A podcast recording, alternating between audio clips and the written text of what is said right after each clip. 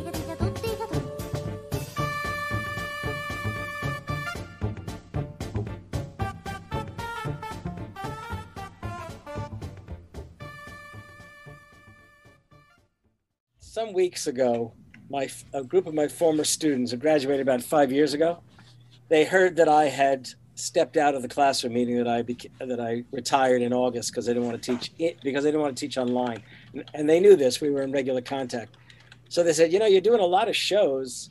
Maybe we ought to maybe maybe you should let us buy you a microphone, a Yeti, one of these things. Yeah. And So I I said, have. no, absolutely not. Save your money. And then they said, well, it's too late. Look out on your front porch. Best, Best Buy had they had already delivered it today that day to the front porch. So when I've used it, people say, "Wow, that's really great." But I already I knew that my computer could do it really well anyhow, so it should be okay. Cool. Jeff in Georgia is um he's dissident peasant. He calls into MR a lot. Did you if you listen to the Majority Report, you'd hear, "Hey Sam, it's Jeff from Georgia" a lot. I don't. I. You know what? I used to listen. I used to watch or catch Majority Report over lunch when Michael was alive, Mm. and Yeah. then and then sometimes on Thursday, which would have been Michael's day. I remember because I like Matt Binder, so I I watch a bit. Um, Sure. And sometimes on Tuesday because Nomiki and I are friends. But generally, I sort of leave Majority Report to a late night podcast to put me to sleep. Not that it it's not boring. It's just it's that. yeah, it's just when you can listen. I uh I well I certainly know who you are, and we follow each Uh-huh. other on Twitter. Well, put your uh, ca- put your camera on so I can see who you are. I'll turn it on for a second. Yeah, I still I still don't have a camera. I'm still behind on the Oh, camera. fuck you! You're lying. I know, no, I know, I know. It's, I can tell I can tell it really annoys Harvey more than most. Um, It really does. Yeah, I'm sorry. It's not. It's because it's an unequal. Yeah, it's unequal. There we go. There's the there's the dissident peasant. How What's much up, do Jeff? I have to stick in for the uh, for the video to stay? No, I'll tell you what. Jeff, I'll leave it to you. You want to go off video? We can both go off. I'll leave it to you. We were I was off because uh, I was talking to Isaac and and he was Okay. off. But I'm Well, tell you I- what, you let's- tell me to turn it on. I'm gonna turn it No, on. No, what I really think, what I think is we should delete him. it is actually kick kick it me out of the. Yeah. it is great to talk to you. Uh, Har- Isaac, uh, yeah, it is great to talk to. You. No, it's it's great. It's great to talk to you. I Well, that's very nice. I fucking I fucking love Thomas Paine so much. Oh well, then you're. Uh, right the place. the only the only one of the so-called founding fathers is like worth a damn to me. Like really the only true revolutionary of the bunch. And like I, I especially my favorite stuff about his life is uh, when he goes to France, Oh, and and and then really kind of like you know fucks things up over there for himself a little bit. But like, man, it's just so but- stubbornly but committed to his it in the principles. right- But he Yeah. does it. He's the he's in the right. Everybody else is wrong. Well, I mean, yeah, and that's you know that was his problem with getting along with everyone. I think he he because that was shit was really important to him, but Dan wasn't important to him. Anyway, I So- I'm so a wait, big fan of so him and a Jeff, tell me, of tell me about yourself. I know about Paine. Tell me about yourself. Oh, uh, well, my name is Jeff from Georgia. Uh, I've been calling to the Majority Report for a few years, and maybe they're We don't don't make know. a living by calling into the majority report. What no. Uh, these days, I make a living. Basically, during the pandemic, I was delivering food. Uh-huh. um, basically as a gig worker, but I do make some income through a podcast and a Twitch stream, basically. oh yeah. Uh-huh. At uh, at uh, distantpeasant.com. Distant uh, peasant. Yeah, it's Dissident. A dissident, Dissident peasant. Yeah, peasant. Actually, It's, that's uh, funny. Maybe mhm. I, I have heard of that. I'm pretty sure I know that. yeah. It's it's come up a few times. It's a I generally just write scripts these days. Really? Uh, basically about history. Yeah, I have about uh 3,500 words about the Protestant work ethic uh, saved right now. But I've done other stuff. The reason I like to do it is because they say sort of evergreen. yeah. right? And uh, Uh-huh. unlike a lot of political, political podcasts, you can go back and listen to them in there. As long as I skip over my intro first couple minutes, they they all hold up fair, fairly decently. Um, I think that's a little weird, but like even though I do a history podcast, I always give the date at the beginning and and talk a little about like what's going on in my life, just very briefly, Uh-huh. because Yeah. I don't know. Well, I feel like they're like letters in a sense. Like everything exists in a place and time to me. So Well, even even work about history. from a dissident peasant. I mean, even work about history, like it, it exists in a place and a time, and I've always been really into history, but uh, now I find myself always thinking about history. So, did you go to Everything I school? You're, you're in Georgia somewhere? What'd you do? I have a bachelor's of science in information technology. Good for you. Where'd you go? uh, and I went to music school once, so I'm a classically trained musician too. Uh, but in terms of history, nope, nope, no, no Oh, but formal wait, but wait. So, where did you do the Bachelor of Science? at um, Middle Georgia State University. So That's not it, a big, it is middle not a big- Georgia yeah. State. not a big Oh. fancy school, but it does Uh-huh. exist, and it is a real state school that really gave me a degree. Um, I've never, I've, I honestly, I've never really had what you would call like a decent job or a real job I know that would I would have thought require. with IT you would have found something. Yeah, me too. Hence, hence the dissidents. Okay, so what are we talking about today then? Um, actually, Jeff and I were just talking about. So, I mean, I have. I, I'm curious how the Democrats move beyond this uh, any kind of like bipartisanship strategy. Um, we were How talking can about move beyond, or how they because they haven't moved beyond. how they how they could, how they should, how they might. I mean, I I really think the the era of bipartisanship should be going the way of the dodo, given that the Republicans have been so uh, kind of like uncooperative and obstructionist for what 20 plus years now since Gingrich. So we were talking about, you know, should they be like I think Jeff said they should they should put out bill after bill, you know, just just uh, you know two thousand dollars stimulus checks nine, nine, then bring it down by one dollar each time, just so we can show the fucking Republicans voted against this shit, you know, twenty five times. Well, why and? I, like, and I, I hypothesize that maybe what they're doing is, and it is a waste of time, but if they want to show the Republicans as being intransigent for two weeks, fine, whatever. Like if after that they actually begin to like grab the levers of power that they do have, that like reconciliation and stuff, and they just pass things, then fine, like fine enough.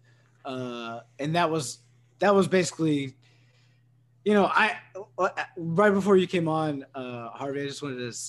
S- I was I was worrying because you know I on these political podcast shows I'm always too worried about being black pilled, if you know what I mean, right? I don't I don't people to know. like hopeless. Well, it's no, I don't like want hopelessness. Like there's yeah, Yes. pointlessness. Oh, how fucked oh, up things are. You leave it there. Yeah. Yeah, yeah, yeah, uh, The term I, I know is you're afraid you're a downer. yeah, like that, or or or just like to inspire a sense of like nihilism in people about Jesus politics. Christ. Like there's like there's no point in that nothing will ever get any better because I think in some small ways at least like possibility still exists. Well, things are already better in the last month. I mean, Exactly. they fired the guy who was the senior counsel of the National Labor Relations Board. They he's issuing executive orders that should change the tenor of politics. But in terms of in terms of what the Democrats should do to I mean, here's what I here's what I think.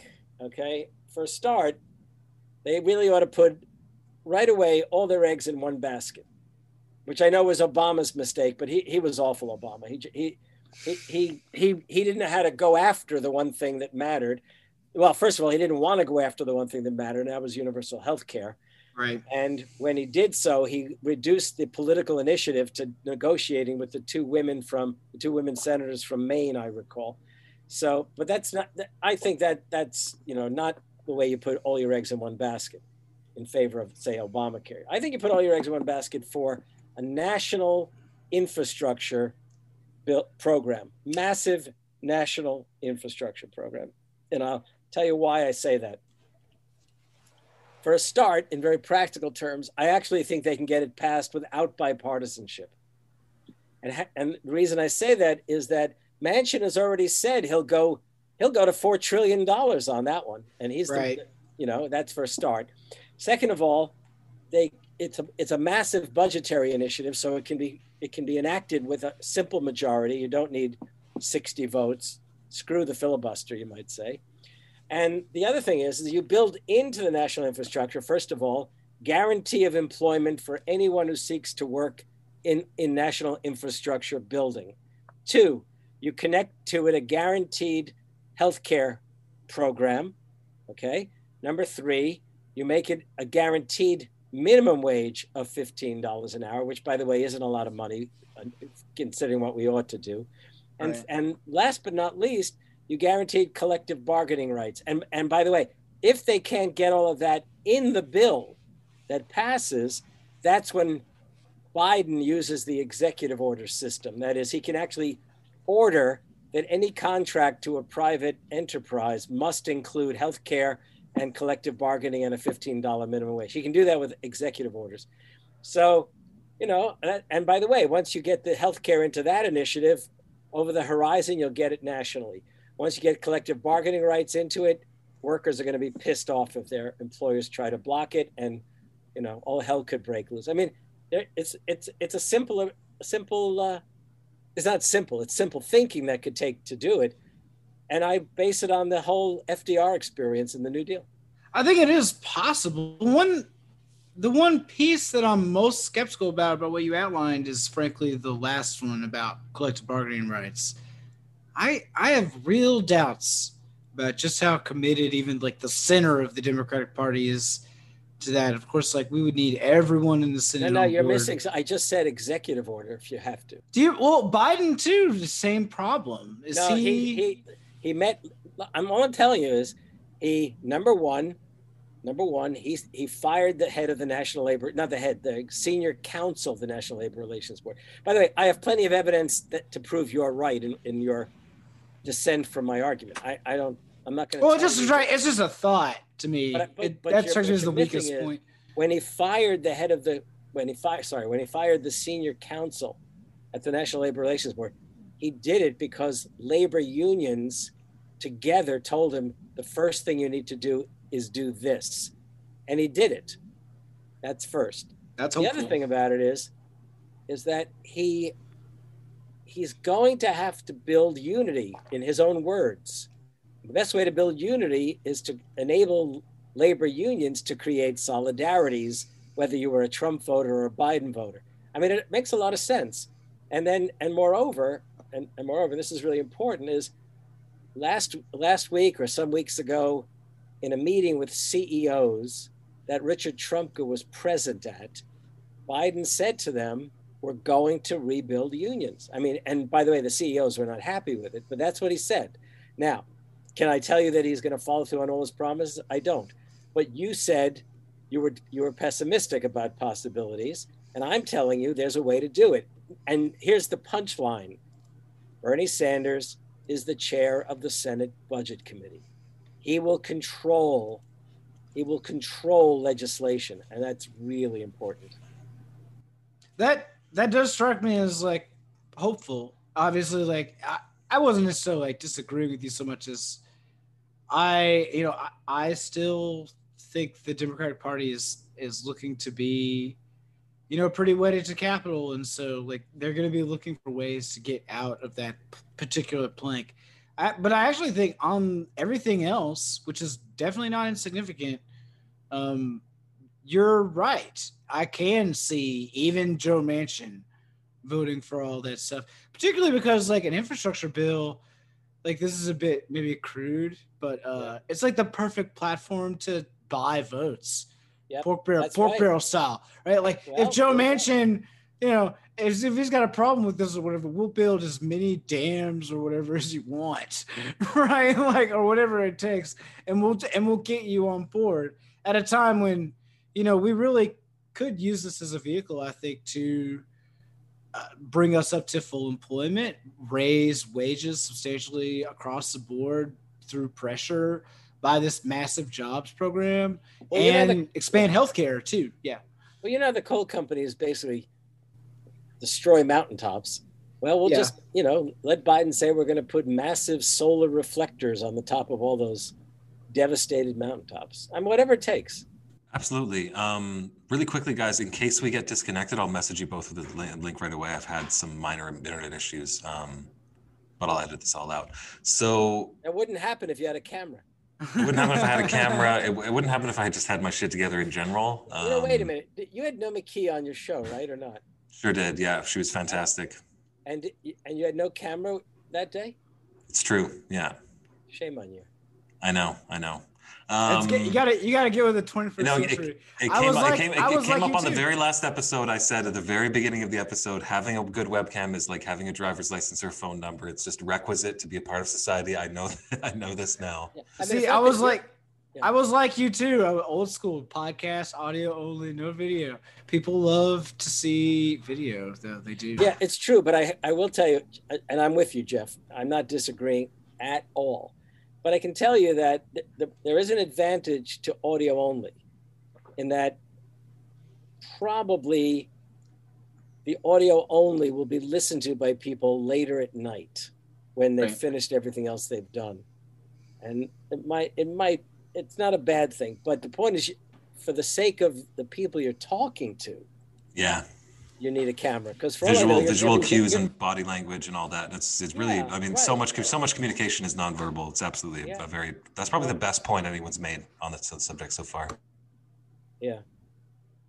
Um, yeah. So shame. So shame on. Shame you. on me. Yeah. I'm, I'm glad. I'm glad we're getting my my uh, my daily shaming in. Um, well, I mean, since we have um, Jeff in Georgia here and Harvey, we had talked about. I mean, I floated a million different topics uh, in kind of a spastic, um, frantic kind of fashion. Um, thank, I really appreciate you. Sh- I really appreciate you sh- shooting a lot of those ideas down in a very mature, sober second thought type uh, type uh, way. Uh, but we were going to talk about. So, so Jeff and Georgia, we were thinking of creating a new segment on the um, Night Rule podcast, which is called Before Bernie, because my view is ultimately since 2016, so many people have had a profound political awakening. So many people have become uh, either repoliticized or politicized for the first time, but they might not actually have all the knowledge they could maybe use that would be useful of yeah. the recent past and the recent uh, moments in progressive history in the past. Like I think of an example would right. be someone like the moment where Howard Dean looked like he was going to be a progressive candidate that one time. Yeah, that, was, an exaggeration. that was a that was an exaggeration it was that that was a meringue that was a light and fluffy yeah, without much substance type thing see exactly this yeah. is so I don't, um, th- I don't think of him as you know it's funny at the time when he came forward i thought who is this guy? That's what i actually thought. And then some of my students got excited by him. I think i don't know if it was the healthcare thing i'm not even sure what it was but i remember when he would show up on television there was nothing particularly progressive. He seemed like a liberal with a bit more of a conscience maybe about healthcare. And that's all I can recall. And that's that's kind of what passed muster as, as progressive back then, right? It was a yeah, very no, different time. Very true. That's and, right. And I think part of the dynamic that that was going on is just that like at the time there was a lot of energy that was very nascent and small but kind of beginning to coalesce on the left of the Democratic Party that was just desperate for some vehicle to put its time, energy, and money into. And he was the option on the table for a few months, more or less. And and that sort of like stuck with a lot, you know, a few people, I think. Um, Yeah. I think the other thing about Dean that's kind of fascinating is just the speed with which capital just bought him up really quickly, and now he's literally a health insurance like lobbyist. Yeah. Uh, Like it, like it, like the, it was. It was only like a couple years after she got out of public service. I think that, Yeah. like, yeah, that was done. Yeah. Oh well. um, but I know, I know, Harvey. We talked about kind of Well, uh, breaking it down by.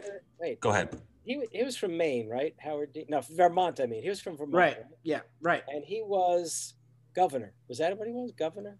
Uh, yeah, I think that's right. I think Yeah. that's right. So in that vein, my real question I was easing into it was, what have we heard lately about uh, Leahy? What's up? You know, he had a, he had a health scare the other day. Is he actually in the hospital still? I actually don't know. I can actually look right now though. Why not? Because he's a progressive. It's, you know, he actually made the progressive honor roll one year for the Nation magazine. I know that because he and I were in the same honor roll. Uh, looks like he's clear to resume normal duties. 80 years old for the record to the Yeah. audience. Yeah, he's he's what years too older than Bernie, I guess, right, or something like that. You think, um, I Harvey, do you think that the the some of the old like the the more established um, Congress people and the Democratic Democratic Congress people and senators like do you think some of them with with a little bit more progressive bona fides, a little bit more of a history of that, um, could really like be like a little bit like have their true passions unleashed like now that the kind of veil of like uh neoliberalism might be lifted in the face of like the you know the Oh, need to address this crisis Um, that that that in itself is a good question. Um, the problem is that when we say older people in the Congress, we think immediately of Pelosi, right? And nothing's nothing is going to turn her into a into a real progressive. I mean, part of the problem is the term progressive is so vague. yeah I mean, We were Oh, just we talking were- about this uh, like a half hour ago. Okay. Okay. I, Jeff, wait, wait. Yeah, Let's I'll wait. in perspective, okay? Let me make it clear that when progressive with a capital P was the big movement in American history. So let's go back to say 1900 to 1915, 20, okay? Let's not forget that every one of the candidates in the 1912 campaign somehow was portrayed as a progressive. Even even fucking right winger Taft claimed he was something of a progressive, which was utterly ridiculous. Teddy Roosevelt ran as you know the progressive candidate. Should have been La Follette, but Teddy Roosevelt ran. Um, Woodrow Wilson ran as yet another variation on progressive, and let's not forget he was a racist. Okay, and last but not least uh, is uh, Eugene Debs, who I don't think ever tried to claim he was a progressive because he was a socialist. And but to remember that is to remind us today that people think they're progressive if they vote yes on a civil rights bill and yes on a gender equality bill. And and you know that's a good liberal step to take. And i use the word liberal without any condescension. I think it's a serious politics to you know and, and worthwhile. But clearly the term progressive you know when progressive repra- replaced liberal i thought oh that's a good idea and now I really wish people would just say social democrat. You either are into you're either support, supporting social democracy or you're not. And progressive not all progressives are social democrats or at least go out of their way to deny the really major social democratic initiative of future and that's universal health care. So last year when the Democrats were up on stage, if any one of the uh, news people had or anchors had said to them, do you think of yourself as a progressive? They all would have said yes, yes, yes. But that's bullshit. They, all, the only one up there who was truly a progressive in the social democratic sense was Bernie Sanders, followed maybe closely by Elizabeth Warren. The rest of them were cowards. So, you know, Harris backed out. yeah. Cory Booker, I don't think he actually ever disavowed health care, but except that he was so closely aligned with the bankers, it was hard to sort of take him seriously if he called himself a Yeah.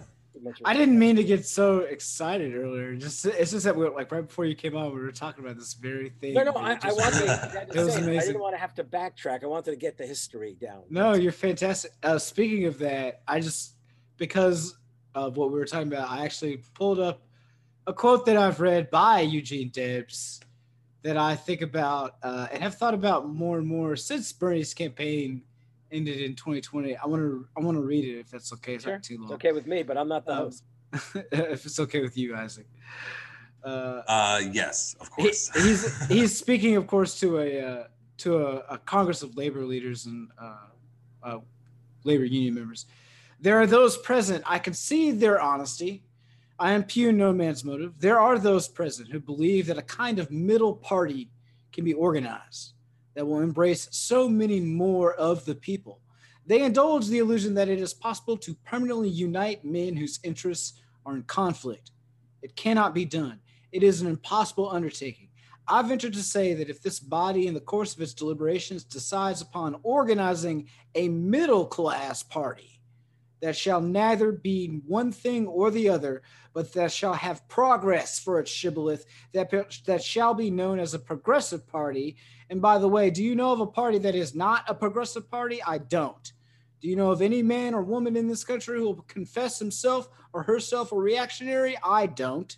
Rockefeller is a progressive, so is Morgan, so are all the rest of them progressive, and there is not a term in our vocabulary that has been more prostituted in the last few years than the term progressive. Now, what does it mean? Absolutely nothing. Hey, listen, Jeff. I want you to t- I want you to cut and paste that, and I want you to send it to my email. I will do that. A great quote. Oh, that's really great. I forget where I found it originally. Well, I'll that's have see. interesting. I've got all my Eugene Debs stuff just down here to the right from where I'm sitting. And once I get it, maybe I'll do a little scanning by, you know, just flipping pages, see if I can find it. But it just it really spoke to me because I I feel still similarly about this word progressive today sometimes uh, based on what you were saying. I I, I couldn't agree more. It's it seems to me not always, maybe not absolutely, but more and more like a, a meaningless phrase, just a a phrase to signify that basically in America you're not a Republican, you're not you're not with Trump. more Yeah. or less. Well, Who even- it's been even- weird. He hasn't come up once since we since we Yeah, started talking. another another thing I want to point out about progressive, which once had a great a great cohort of folks with a capital P, is that here in Wisconsin, which is really where the Progressive Party just emanated from, just like the Republican Party, is that the progressives here, Robert La Follette, Robert La Follette Jr., um, they that emerged or they emerged from the Republican Party, and in fact, other progressive Republicans who were allied with FDR during the 1930s, like George Norris. They come out of the, I mean, it's funny, they were progressives that come out of the Republican Party. And why did they? Because they found their own party so corrupt, so in bed with bankers and, and, and railway tycoons that they just had to get out. And uh, they didn't feel like they were going to move to the Democratic Party. And maybe they couldn't feel comfortable doing that because they also knew they didn't want to be associated with the white supremacists from down south. Right. So, so FDR's, if you like, his his liberal alliance included some really prominent, formerly Republican, lack of a better way of putting it, progressive Republicans like Bob La Follette Jr. here in Wisconsin and George Norris in Nebraska. Maybe we can actually like revivify the whole concept of like a progressive Republican in terms of like the ones we can peel off to vote for some actual stimulus and whatnot. Like, Well, that, I doubt very much they could be called progressives. I'm sure. I'm sure that uh, that would take I- a hell of a lot to get them to do that. maybe under a different under under a different rubric. I mean, the thing is, like, we have we had the same. We had a progressive conservative party in Canada as well, and I think they were trying to differentiate th- themselves from Yeah. saying, you know, we're not just pure traditionalists. We Yeah. actually like believe in. I always thought that was a funny Passion. progressive conservative. I know. Right. Yeah. yeah. It, uh, it yeah. It seems odd. I have that particular hope. I I think that I mean- dynamic's not. It's not going to play out that way just because our No, parties are probably more. They're more ideologically homogenous now than they were. Uh, particularly the Republican Party, which is much more. Uh, Hey, listen, you're you're cohesive. you're you're in Vancouver, Isaac. I just I just thought of what would be a great thing to do. I don't know if you have any contact with Barenaked Ladies. Aren't they out of Vancouver? Uh, yeah, they're no, they. I'm roommates. I'm roommates with the Barenaked Ladies. I mean, I could, I could contact the Barenaked Ladies. Everyone in Canada has them on speed dial. So Well, if that's true, what you need to do, what you need to do is you need to get them to do a song about progressive conservatives. Oh, that would be a good Barenaked Lady song. That sounds right up their alley, actually. Yeah, that's that. I think it'd be great. You bet. Maybe I if- I used to have Barenaked Ladies CDs when they were a thing. I st- I still have mine. I haven't gotten rid of them yet. you guys, but do you do you do you only know them post their big like you splash in the U.S. or do you know like the old oh, I hits like Enid and whatnot? No, I know the earlier stuff. Right. Oh wow, I'm on a call with two cool guys. Check it out. I, I'm more of a normie fan, I guess. No, I didn't really know their early stuff, but I, I still, I still appreciate them uh, because they're a band sort of from my youth. um, Well, since my, I have used to, I used to, my daughters, my well, my daughters are grown now. They're in their thirties, but uh, yeah. So th- this goes back to when they, they were kids, I guess. And uh, I mean, some of the stuff was just. I mean, every one of the songs on that album that I have of theirs is just great, absolutely great. Yeah, they're great songwriters. Um, actually, since we've since we've uh, diverged into popular culture, I was I was recommending a bunch of anime to uh, Jeff before he came on. Harvey, if you, uh, I know I know you like solid action stuff. There's one there's one that I'm really addicted to right now called Demon Slayer. It's the number one thing in Japan. Like I don't know if you've heard of this Netflix show Bridgerton. It was in the news today as being like the most of it, successful ever. I've heard of it, Um, but I, I generally avoid the Oh. latest stuff. Me too. But the funny Just thing about that is. just, just last night I finally saw what is it? Star Trek, the third one of the Chris Pine Star Trek. Oh, Beyond! I never, I never saw Beyond. Oh, no, ca- that's, I- I funny. That's funny. My daughter said she had watched it just uh, recently. My younger daughter, and I said, "Wow, I, I don't think we saw that one." So we watched it last night. It was filled with. It was decidedly active as a film. God, that was. It was remarkable. Also, Idris Elba plays the baddie in it, so it was kind of good. Oh, I love Idris Elba. Um, no, but uh, Bridger, Bridgerton is, top is the top 10 show everywhere in the world except Japan. And I think that's because in Japan they have better taste and they're watching it's things like Demon Slayer. If you want to watch a fantastic, I mean, every time I watch a really good anime, I end up wondering what kind of subconscious statements it's making on the zeitgeist. And like in this one, it's like a horrible world where there's uh, demons that eat humans and they're just massacring people's families and it's very sad and I'm, i feel like it actually speaks to our time in some some way that i haven't quite figured out so you, i'd love for you guys to watch it and give me your feedback Okay, can I tell you honestly? I won't. please what about love- what about uh, can you be like that. less brutally honest could you be like quite honest but what, not not so what. brutally honest I, I tell you what. Where does one watch this? netflix it's on netflix now If I, I tell you what, if some afternoon upcoming, my I can find like I have nothing else to do. yeah Dragon, it's called Dragon Slayer. demon slayer demon Demon slayer Slayer. Send me Yeah. a note so I don't forget. The I will. I will. And you know, if you if you press the if you if you miss click or you press the wrong button on the remote and it comes on, just leave it on for a few seconds. You know, just let it ride for like ten or fifteen. Um, But I let's too, I first too will be honest. because we're too will waiting for we're waiting let- for Let me ask you a question. Wait a second. Go Yeah. go for it. You guys are probably at the age where you may have been kids. How old are you guys? Thirty-six. I'm 38. I'm 35. Yeah, well, you guys would know Pinky and the Brain, right? Oh, of Oh, totally. Yeah, fantastic work. Well, you know Yeah, I love their work. On Hulu, they've got a whole new set of them. Oh, I didn't know that. Ah, you see, you, you and you call yourself up on popular culture. You kidding? No, I did know that. I did know that. I haven't checked. It. By the way, yet. they're really. It's part of Animaniacs. It, it's this. It's built into Animaniacs, and it's on Hulu, so it's free if you got the app. and by the way, the voice of the of Brain is a Canadian, Oh yeah, I think I know that. Maurice Um, LaMarche. Mar- he, he followed me on Twitter. and I was so ecstatic. I immediately followed back. Mm, I'm still trying. I'm still trying to get Dr. Katz to follow me on Twitter. I'm hoping Jonathan Katz follows me. sometime. you guys ever watch that show? That was one of my favorite shows from the What 90s as well. It was like I Dr. Katz. So he was like a therapist who would only have stand-up comedians come into his therapist office. So You know, I was never a normal kid, Doc. I, I hated comic books growing up. Yeah. Man, I just think I don't believe in the whole idea of a superhero. Mm-hmm. You know what I mean, man? I mean, who? Look at superheroes. They're bad role models for kids anyway. And my favorite superhero growing up was the Hulk. Figure he's green, I'm black. It's close enough. Yeah. This guy is my hero. Did you ever see his TV show? Uh, yeah, I. Same dilemma every week. He's don't make me angry. You wouldn't like me if I was angry. You remember what would happen after that? They piss him off. They would beat his ass like an animal, Doc. Then he'd get mad and turn into a monster and beat them up and, and keep on walking like nothing happened. I mean, what kind of role model's gonna fight that much? Yeah. After five episodes, I was like, hey man, you know, maybe it's you.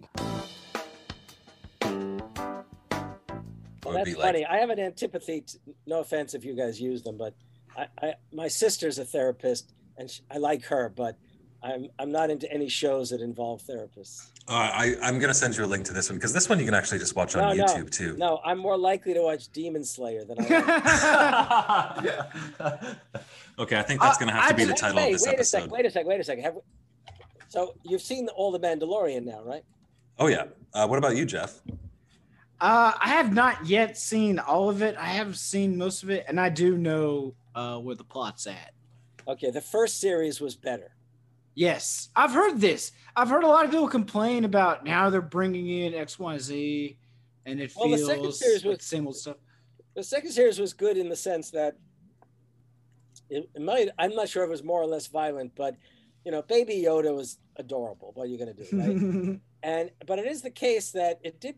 There were moments in it which I think were really, really challenging. I'm thinking one in which it's very late in the second series, in which they go to this what was like a this community on this planet, and you know it's it's basically run as a, an authoritarian village. Um, Mhm. I think it because he had to go liberate Yoda. I think, that you know, along the way, Yoda gets kidnapped from him, and so that was that was interesting. And the last episode was okay, but when in the last episode, I did not know it was the last episode. I remember you told me that, yeah, which is funny. And I also didn't know it was uh, spoiler alert, Luke Skywalker. So we were both confused by the last episode. Oh yeah, yeah, yeah, yeah. Yeah. Right. So I think don't know. the end it was a little less satisfying than I hoped. So, uh, oh well. I I mean, generally enjoy the show. I I mean I me like too. I like how it's not about a big space battle all the time. Yeah. where Right. where most and pretty much all the other Star Wars properties that's what they're always about. Everything's sort of like scaled down way more and there's an opportunity to do more fun stuff. It's a little bit cheesy. It's already been like made fun of, but uh, just the way Oh, the. Mandalorian, Sure. with the way the Mandalorian like uh, shows his character just by with his helmet on Yeah. time, just by like tipping his head a little bit or something. Like and he and he does sort of get emotion across, despite the fact he's wearing this huge impersonal metal helmet all the time. I pretty think pretty it's kinda incredible cool. acting challenge. Yeah. No, Like, they- you just even- communicate with even your head tilt. Even the helmet becomes a subject of even more interest in the second series, in the sense that we actually see him. He, there are times where he, he has removed the helmet, Right. and then there are those who have somehow secure. What was interesting there was this. uh, I mean, we've both seen it, Isaac, so I can say this. So there's that one where all of a sudden that that threesome are they're Mandalorians of another sort, which I thought was interesting. You know the ones I'm talking about, right? Uh, yeah, with like the blue and pink uh, Mandalorian yeah, they were like armor. the, Yeah. um, they were like the Power Ranger Mandalorians, yeah, exactly. Yeah. which I never watched, by the way. I just know. I mean, it was so prevalent as an image that I. Power Rangers was just a little. I was a little bit old for Power Rangers, but only by only by like a tiny, tiny bit. I like barely missed it, which is Mhm. probably a good thing in the long run because I'm pretty See, sure pretty That's sure people sort that are really thing. Power Rangers get just suffer tremendous brain damage over time. Well, I feel like it's the sort of thing that when you're a kid, if you're a little bit too old for it, you feel really, really old for it. That's that's how I think. Because I, I thought it was silly. Yeah, and you Yeah. scorned it. Yeah, exactly. But and when you're like a young teenager, of course, like there's no other time where your scored is that sort of hot. That's very true. Very true. I've I've mellowed a bit with age. I think. You've mellowed it. I, I hope so. I Um, need to I need to take off here pretty soon. Isaac, Oh, no so- worries, no worries. Oh, Um, good. We can talk about you when you're gone. That's when Yeah. put this camera on. By the way. Can I Yeah, ask? exactly. go ahead. Before I go, I, well, I wanted to ask you a question since uh, you're in Canada, uh, because I Sure. think a lot of Americans maybe don't uh, appreciate this dynamic. The Keystone XL pipeline, I've heard uh, Trudeau and his government are absolutely nearly apoplectic. They're in. They're pissed, for lack of a better word. Mm. Uh, Yeah, a lot of people know, are. like Trudeau. Yeah, even people maybe on in the you might people in America might consider them you know somewhat left, but uh, Canada is still kind of a petro state, right? Like, Well, I mean, because Trudeau basically like stepped in and bought the pipeline, uh, like the you know the Canadian portion of it, in kind of a surprise move a few years ago, while people were still protesting and trying to, to block uh, construction work and whatnot. And it was really this is really bizarre moment because that Trudeau had obviously by that point really touted himself as a, a very liberal, very pretty far left progressive type guy, and then all of a sudden he became you know this energy czar. It was it's really didn't make much sense to me from from that point on. But uh, the, you know, there's just a tremendous amount of people pissed off about just losing the jobs and the economic activity. And um, personally, me, like in BC, I'm I'm more concerned about uh, spills and stuff. I, I don't know. It's something. It's something I want to talk to people that I know who are kind of more centrist or like center right because I actually, you know, I I know people here who, you know, you would be considered kind of conservative, but they're kind of like almost like what Republicans would have been in like the 80s in America. They're like they they'd be like considered liberal by most standards. It's just that they, you know, they're pro gun and they're pro things like pipelines. you but- didn't say 80s, did you? uh, I mean, like like moderate Republicans in the '80s would be are like further left in some ways than centrist Democrats now, is what I mean. I'm trying to, th- you know, the 80s. Or '70s? Who- I don't know. How don't far back do I got to who- go? who would the last qualify? you had- last time you had any kind of cohort of Republicans who could. I'm trying to think of moderate Republicans. like I don't know Ed Muskie. Uh, I don't fucking know. I'm, I'm, I'm told I'm told moderate Republicans did did a in fact exist at some point. It might have been. Muskie have was a been Democrat. No. Muskie was a Democrat. Who who ran against Nixon in the seventies or flirted with it? Or There were some Republicans, the only maybe ones, the only ones people remember who ran against the only ones. Who, look, I mean, the shadow of Reagan from the late '60s right through the, those years. Yeah, and even before that, Goldwater, like they were already going off the cliff, right? Like, Yeah, '60. I mean, Goldwater was the, the, you know, he was like the godfather of Reagan. No, so I, I don't really know. I mean, there were liberal Republicans. Even there were moderate Republicans. That's in the '60s. That I I can tell you. Okay, so I had to go further back. There were Republican. Some people think the last good Senate or great Senate was in the 70s because there were Republicans who were willing to act on certain kinds of bills. And I'm forgetting the names of those guys. Jesus Christ, who were they? That's, boy, that's really way back. Holy shit. yeah, the thing Yeah. is, is like we're or even the seventies, like I don't know. We're talking I, mean, fifty I can years tell you the whole now, history of the so- 70s, but I can assure you that none of that history would include a moderate Republican. Okay.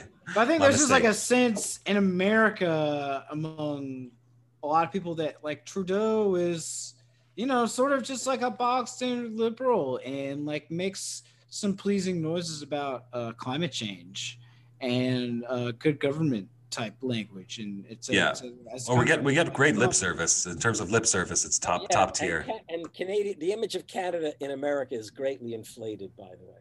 Oh, as like a progressive like society for sure. I mean, like for example, we're we're racist as fuck when it comes to some things, and people have no no clue about it. It's just Yeah. that you guys learned how to how to create healthcare. yeah. Tommy Tommy Douglas, baby, Tommy And you have a- Douglas. And you have a parliamentary system which is superior to presidential democracies in every way. oh wow, thrown down. Do you do you agree with this, Harvey? Well, you know what's inter- that's an interesting question. Given the given the size, the density, everything else of American life, it would have really been hard to, to envision a parliamentary system with a federation on this scale. But having said that, there are times where one yeah, yeah, yeah, it's a good question. I mean, it's something that haunts my imagination, but I refuse to answer it. Oh no. Well, I I don't tell you know. this- why. I- I'll tell you why. Uh, no, let me be honest as to why. I actually don't want a constitutional convention because because I can I'm willing to bet that the Constitutional Convention would end up creating a constitution you and I would not want to be part of.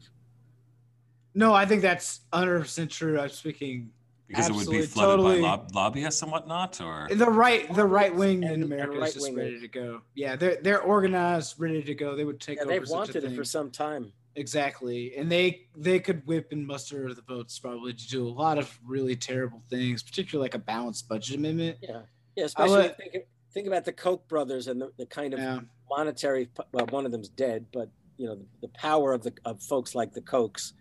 You know, you couldn't have a constitutional convention that was in any way expressive of the of the aspirations of the American people. Look, until our politics has controlled that, then I don't I don't want a constitutional convention. I really was speaking and- just and totally also theoretically. Let me also add that this, the history of parliamentary regimes leaves a lot to be desired. I'll just I, I refer you to let's see, um, Germany. I refer you to France. I mean, I mean, most of those places that we tend to think of as wow, we had a parliamentary system. They were shitholes. I mean, even even Well- Great even Great Britain has had its problems. I Oh, I just wanna say- has been- in serious trouble because Yeah. the Scottish nationalists have basically broken apart the left uh, in Britain. I just want to say my uh, just to defend my point of view a little bit. Um, it's just I I've grown up in a world where I've never seen anything but inattentiveness, scleroticism, a total disconnect from any kind of like democratic force in American government. And I think part of the problem is that the way it's set up, there's just it, there are too many divisions. There are too many checks and balances, as I was taught as a wee lad, right? Like, Yeah. and it's But it's it's too but hard to get anything go- done. Bef- Mhm. Before you go, I want you to consider this. I think you could change the voting system without having to change the Republican system, meaning the government, the Republican governmental system. And What if we just went unicameral and we still had a presidential system? What would you think of that? Mm, Sorry oh, saucy, saucy power serve from Jeff in Georgia. Um, the problem with the unicameral is it brings us back to the question of how you're going to organize the voting precincts and things like that. The you know the the districts. I mean, look, the question is, people ought to be able to maybe rank vote, something like that. I, think that's a a very interesting idea. Yeah. and I do agree with you that like especially for us today in the near to medium term, which is all that like that's the most important stuff. It really is. Oh, by the way, one thing. Isaac, if you title this episode "shitholes," No, I already have the title for this episode, Harvey, and it's I'm more likely to watch Demon Slayer than Dr. Katz. Good. That I don't mind. Look, and what I meant by shitholes is don't forget, Nazism emerged in a parliamentary system, basically parliamentary. Uh, Yeah. Fascism. I mean, the idea of a republic and and these these checks and balances. The the problem is that Donald Trump still emerged. The Republicans still became a party of white supremacy. Um, that's the kind of thing that's not supposed to happen in this in this kind of uh, politics. So there is no perfect system, and I, I always hesitate to emulate other nations. To be honest, that's that's a I take your point and I will yeah, I'm not asking you to this. agree with me. I just uh, No, well, I, I'm- I I'll really tell you a I like you and re- I respect you. So would you disagree? Well, I'll tell you a story. I'll, this goes I'll think about 20 it. years ago. It's got to be at least 20 years ago. I was Mhm. in a meeting of some faculty, a strictly informal meeting in which we were talking about Europe and America, just comparatively, a sort of very, very informal kind of thing, but it was called for that purpose. And there was somebody there from Denmark who started lambasting America. And Denmark itself is, you know, nobody came after Denmark afterward. But the way in which he spoke of Europe as if it was a model, and one of the guys in the who was in the meeting who served in World War II said, "I had to go fight fascism because of what took place in Europe." Now, I'm not denying all the all the fascism that has prevailed in the southern United States historically, but what I am going to say is that it's just I I, I you know things happen shit shit happens, but it doesn't just happen accidentally. And the fact is that ta- it takes good citizens, well educated, well fed, well organized, to keep any any from becoming a shithole. I think. and I and I think you're how it's you know for us way more doable, practical to democratize our voting system rather Yeah. than try to fiddle with our constitutional institutions. Yes, thank you. I'm is- glad that that I am. is glad. great uh, because yeah, there's that that is a that is a way to tackle the problem of our. it- it's just that our our our institutions, even our congressional institutions, they just seem so unresponsive to popular will. Even during this like pandemic, when so many people are hurting and even dead and dying, like, oops, pardon me, you can't didn't get you can't get them to do anything. Shoot Isaac. I hope. no, I, I dropped I dropped my phone. Uh, but that stuff, like it's it's way more important to me, and I see it here where I live. The last thing I say before I go, this is this fascinates me. I like to tell people this. I live in an R plus fifteen district, small town in Middle Georgia, outside Atlanta. What's when I go to, it's Warner Robins, Georgia, right next to the uh, Warner Robins Air Logistics Center, one of the few we have in the United States. A huge amount of jobs. This town is funded by military contractors and uh, and enlisted Air Force guys and stuff.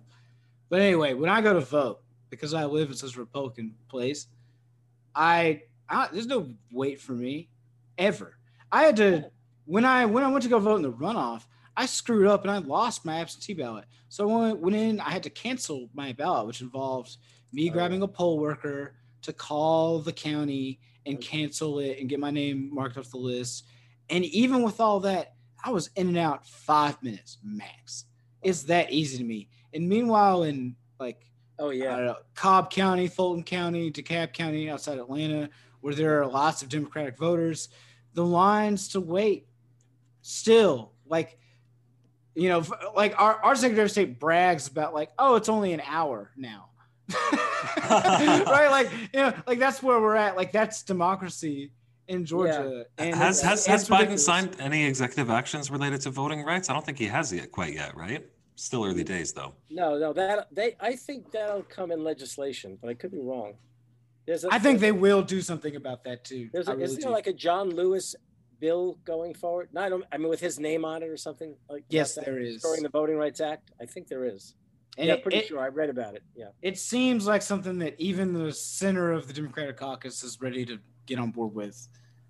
Uh, which Well, is right like, now, the. Demo- the Republicans are clearly the party of voter suppression. They know it's the only way they can, they can ever win again. So exactly. All right, I need to. I need to take off, Isaac. very nice to meet you, Jeff. Jeff, so so glad. Uh, yeah, It's it's great to finally talk to you. We we- we don't you don't know it, but we are in the same orbit. I want to I want to say before I go, this is a little bit sappy, but um, Wait, Jeff, hold on a second, okay? yeah, sure. I think we got our times wrong. I, I'm I, I'm I thought I was going to call you at four. Oops. Hold on. no, no, he's on the phone. You're on New York time. Oh, I didn't know that. I mean, I thought you were on New York time, so I'll do this as well. Yes, we can do an hour from now too. Okay, I'll talk to you in an hour. I'll call you. Okay. Okay, great. Thank you. Bye.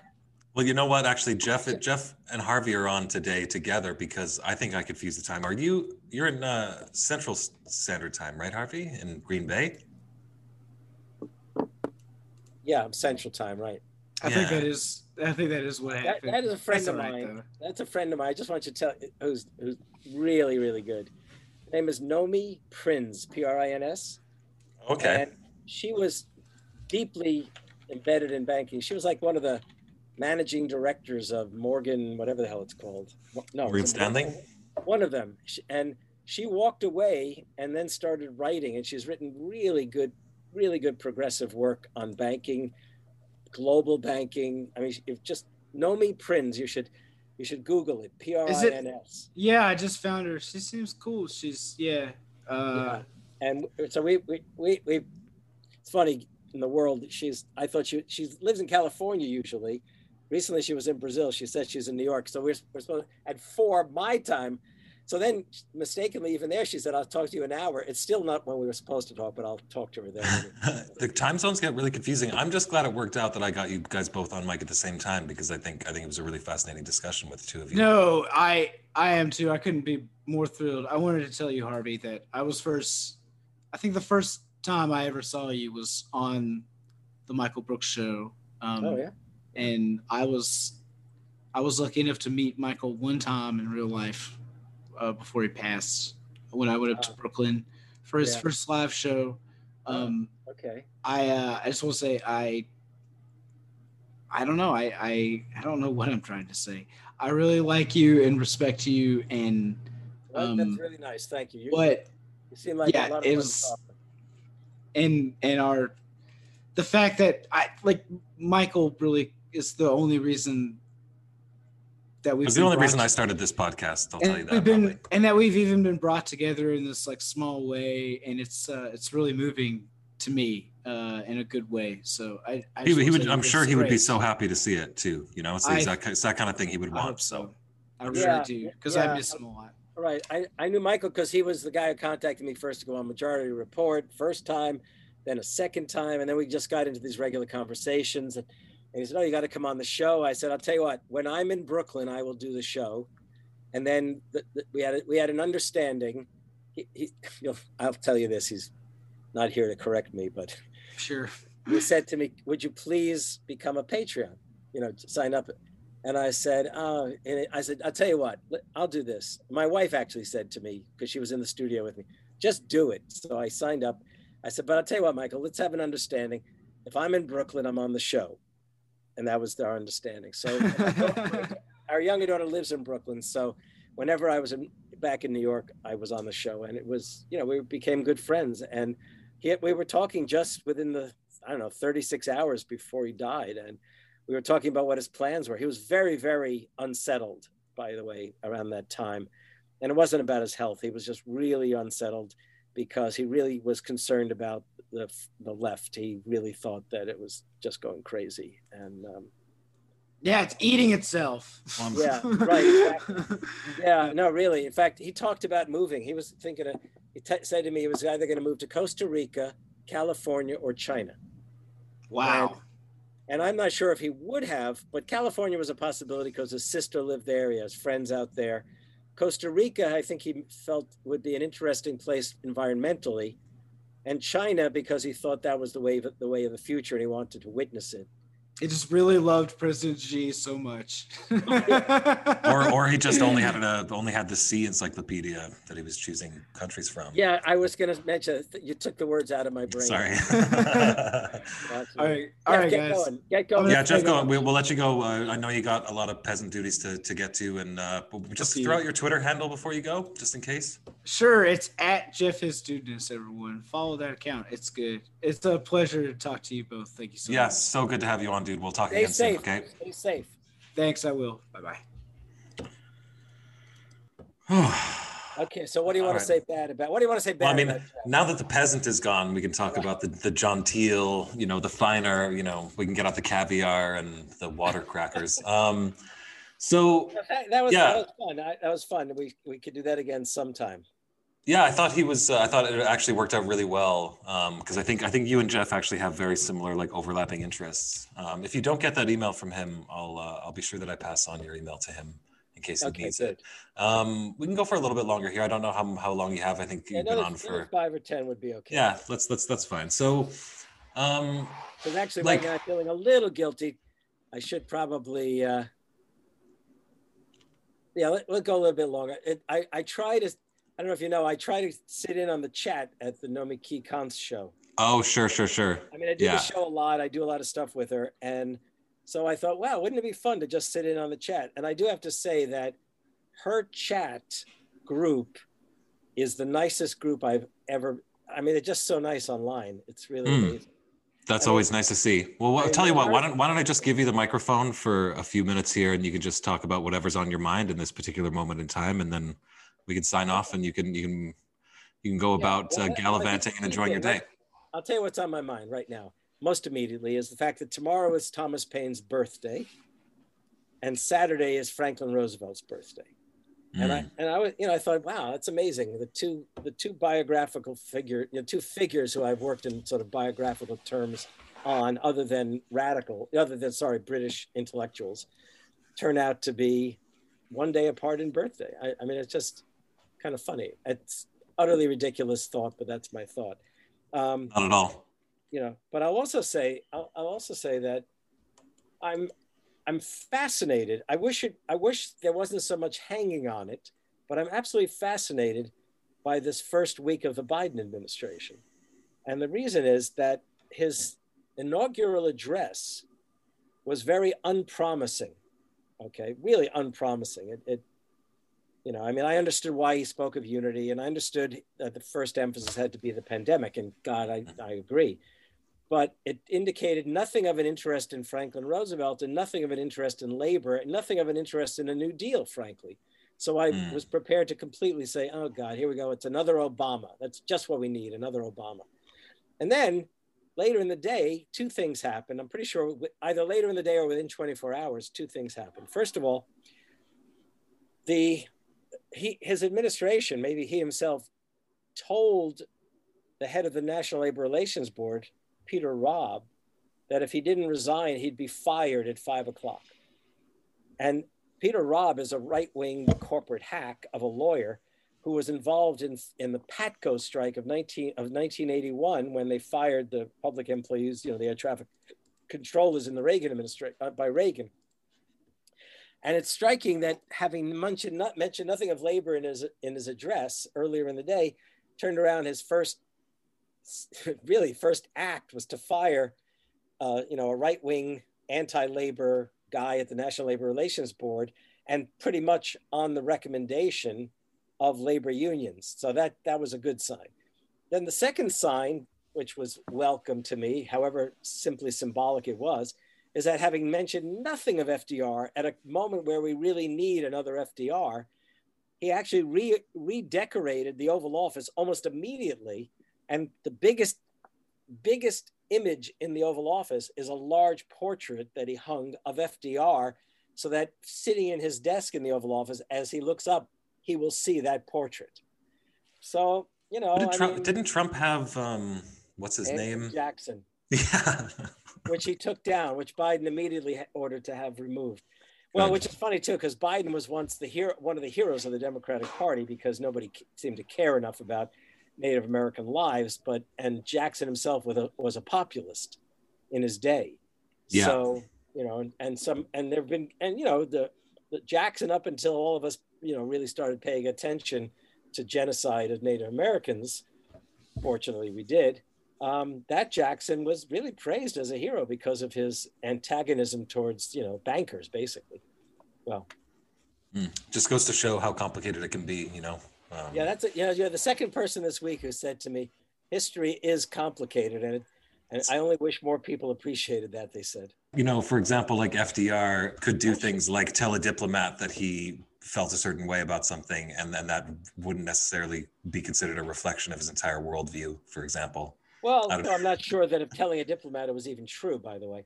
Because, you know, nothing, uh, diplomats lie like, like more than anybody. That's, Pretty sure that's what diplomacy is. somebody kind of being about. diplomatic, right? Yeah. Um, but no, seriously, we know the, the the major sins, if you like, or political crimes of FDR were first of all the internment of the Japanese Americans, Absolutely. okay, and that that he at first resisted, but he then he then bowed to the demands of property holders, the military, and Republicans in California. Um, the second one is, of course, it wasn't a political crime; it was just a, unfortunate that he didn't do more to integrate the military during World War II. Um, that it would have been it would have been tough, but it would have been significant. And then the last thing, and by the way, I mean he's responsible as president, but he did fail to get Congress to raise the immigration quotas to allow more uh, European Jewish refugees in. So, Yeah. you know those things will will forever be a mark on his otherwise truly progressive, small d democratic, social democratic record. Yeah. And we need to embrace being able to to hold all those thoughts in our head at the same time. Like I don't think I don't think it's that unintuitive to be able to do so. I don't think it was uh, that uncommon up until recently. Yeah. Um, yeah, and I want to say that if I ever say to people, we need an FDR like president, I don't mean the guy who didn't segregate the military, the guy who interned Japanese Americans, and the guy who couldn't get Congress to change the immigration laws. I mean that I mean the president who mobilized American energies to fight the new to fight the depression and build a new America, which is exactly what happened in the 1930s, and the same guy who signed into law taxes on the rich, signed into law the end of prohibition, signed into law the National Labor Relations Act, which empowered the federal government to stand behind workers' efforts to organize unions. Yeah, in the same sense that when I say to people that Stevie Wonder is one of the greatest musicians of all time, I'm talking about, you know, music of my mind, Innervisions, songs in the key of life. And I'm not necessarily talking about I just called to say I love you, you know? Um, so I don't mind that song. Sorry. I, I don't mind it either. I'm joking, but I like I like his stuff from the '70s a lot more. Is all I mean. Um, I just called to say I love you is not some kind of cultural war crime. I'm not saying that. um, listen, Yeah. Harvey, I'm so glad the timing worked out that we could talk with uh, Jeff together, and that was super super fun. Um, but I know you got to go, so uh, I'm sorry about that. no no no worries at all. I mean, you, we had we had you for the hour. Are you kidding me? It's fucking great. Um, Well, that's very nice of you to say that. Listen, so your just last thing, your Oilers are in trouble already. Uh, oh yeah, yeah. I, I had to call into the post game radio show and ask them whether or not I should be curled up in a ball just to make sure because they've been pretty shitty. I'm, I'm again, I'm sorry to hear about the Packers. Oh gosh, yeah. Well, my daughter and future son-in-law think what they've first. They're huge Packers fans. They're in New York, but they're huge, huge. I mean, huge Packer fans, and they, we lost that. Second of all, the Brooklyn Nets, their basketball team, has just been turned inside out with trades and otherwise, and they're really disgruntled. And ha- tell me how the Ottawa Senators are doing. I think they're doing what everyone thought they would be doing, which is not well. I think they're the bottom. They're the bottom of the Canadian division, which I call the Northern Abstraction. okay. Well, you got the idea. They have a, they're having a tougher time than, than the rest of us sports wise.